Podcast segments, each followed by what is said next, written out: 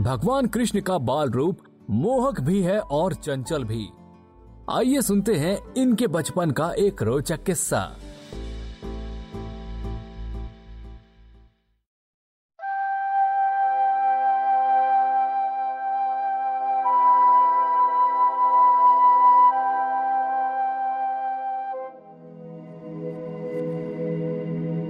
बाल कृष्ण जब से वृंदावन आए थे, तब से वह ब्रिजवासियों को इंद्र देवता के लिए यज्ञ करता देखते आ रहे थे।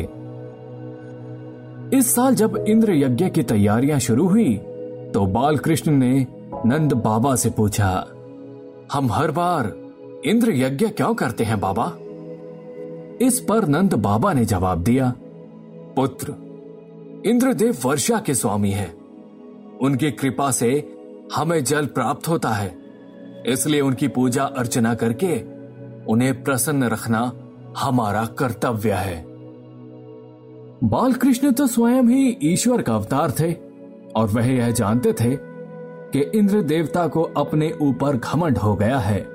इसलिए वह नंद बाबा से बोले, बाबा, इंसान को सुख या दुख, लाभ या हानि अपने कर्मों के अनुसार मिलता है। किसी देवता की दया माया से नहीं। और अगर आपको किसी के लिए आभार व्यक्त करना ही है तो हमारे गौ और गिरिराज गोवर्धन पर्वत का करिए, जिनकी कृपा से हमारा जीवन चलता है। नंद बाबा को बालकृष्ण की बात ठीक लगी। उन्होंने ब्रिजवासियों के साथ मिलकर इस बार गोवर्धन पूजा करने की तैयारियाँ शुरू कर दी। जब इंद्र को इस बात का पता लगा तब वे नंद बाबा और समस्त ब्रिजवासियों पर बहुत क्रोधित हुए। इंद्र को अपने देवताओं के राजा होने के पद का बड़ा घमंड था और वह अपने काम को ही सर्वश्रेष्ठ समझते थे। उन्होंने इसी क्रोध से तिल मिलाकर प्रलय करने वाले बादलों को बुलाया और कहा, इन मूर्ख ग्वालों को धन का इतना घमंड हो गया है कि एक बालक की बातों में आकर इन्होंने देवराज का अपमान कर डाला। कृष्ण नादान, अभिमानी और मूर्ख होने पर भी अपने को बहुत बड़ा ज्ञानी समझता है। उसी का सहारा लेकर इन ब्रिजवासियों ने मेरा अपमान किया है। अब तुम जाकर इनके इस धन के घमंड को धूल में मिला दो। तथा उनके पशुओं का संहार कर डालो। मैं भी तुम्हारे पीछे पीछे एरावत हाथी पर चढ़कर ब्रिज का नाश करने के लिए आ रहा हूँ। इंद्र ने इस प्रकार प्रलय के बादलों को आज्ञा दी और उनके बंधन खोल दिए।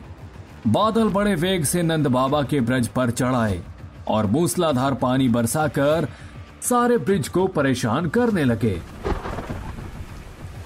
चारों ओर बिजलियाँ चमकने लगी। बादल आपस में टकराकर कड़कने लगे। और बड़े बड़े ओले बरसने लगे। देखते ही देखते ब्रिज भूमि का कोना कोना पानी से भर गया और रास्ते तक का पता चलना कठिन हो गया। इस प्रकार मूसलाधार वर्षा से सब जगह ठंड हो गई और एक एक पशु ठिठुरने और कांपने लगे। तब सब ब्रिजवासी बालकृष्ण की शरण में आए और बोले, हे काना हमने तुम्हारी बात मानकर इस बार इंद्र की पूजा नहीं की। अब इंद्र के क्रोध से तुम ही हमारी रक्षा करो। बालकृष्ण ने देखा कि वर्षा और ओलों की मार से पीड़ित होकर सब बहुत दुखी हैं। तो वे समझ गए कि अब इंद्र भगवान के दंभ को तोड़ने का समय आ गया है, क्योंकि उन्होंने ही क्रोध में ऐसा किया है उन्होंने मन ही मन अपनी योग माया से सबकी रक्षा करने का मन बनाया और इसी सोच के चलते बालकृष्ण ने खेल खेल में एक ही हाथ से गिरिराज गोवर्धन को उखाड़ लिया और उस पर्वत को अपनी कन की उंगली पर धारण कर लिया फिर उन्होंने ब्रिजवासियों को आश्वासन दिया कि सब इस बारिश के प्रकोप से बचने के लिए अपनी गायों और सारे सामान के साथ इस पर्वत के नीचे आकर आराम से बैठ जाएँ। उनकी इस माया को देखकर सब हैरान रह गए थे और उनके कहे अनुसार पूरा ब्रिज उस पर्वत की शरण में आ गया बालकृष्ण लगातार सात दिन तक उस पर्वत को उठाए खड़े रहे। वे एक कदम भी वहाँ से इधर उधर नहीं हुए। बालकृष्ण की योग माया का यह प्रभाव देखकर इंद्र के आश्चर्य का ठिकाना ना रहा। अपना संकल्प पूरा ना होता देख वे बहुत चक्के रह गए और उन्होंने बादलों को अपने आप वर्षा करने से रोक दिया। जब गोवर्धनधारी बालकृष्ण ने देखा कि भयंकर आंधी तूफ़ान बंद हो गए हैं और आकाश से बादल छटकर सूरज दिखने लगा है, तब उन्होंने सभी ब्रिजवासियों को बाहर निकलने के लिए कहा। सबके बाहर आ जाने के बाद सर्वशक्तिमान श्री कृष्ण ने गोवर्धन पर्वत को उसकी जगह पर वापस रख दिया और बड़े आदर से गोवर्धन पर्वत को नमन किया। ब्रिजवासियों का हृदय प्रेम से भर आया था। पर्वत को नीचे रखते ही वो बाल कृष्ण के पास दौड़कर पहुँचे और उन्हें गले लगा लिया। सबने उनका खूब सत्कार किया और धन्यवाद दिया।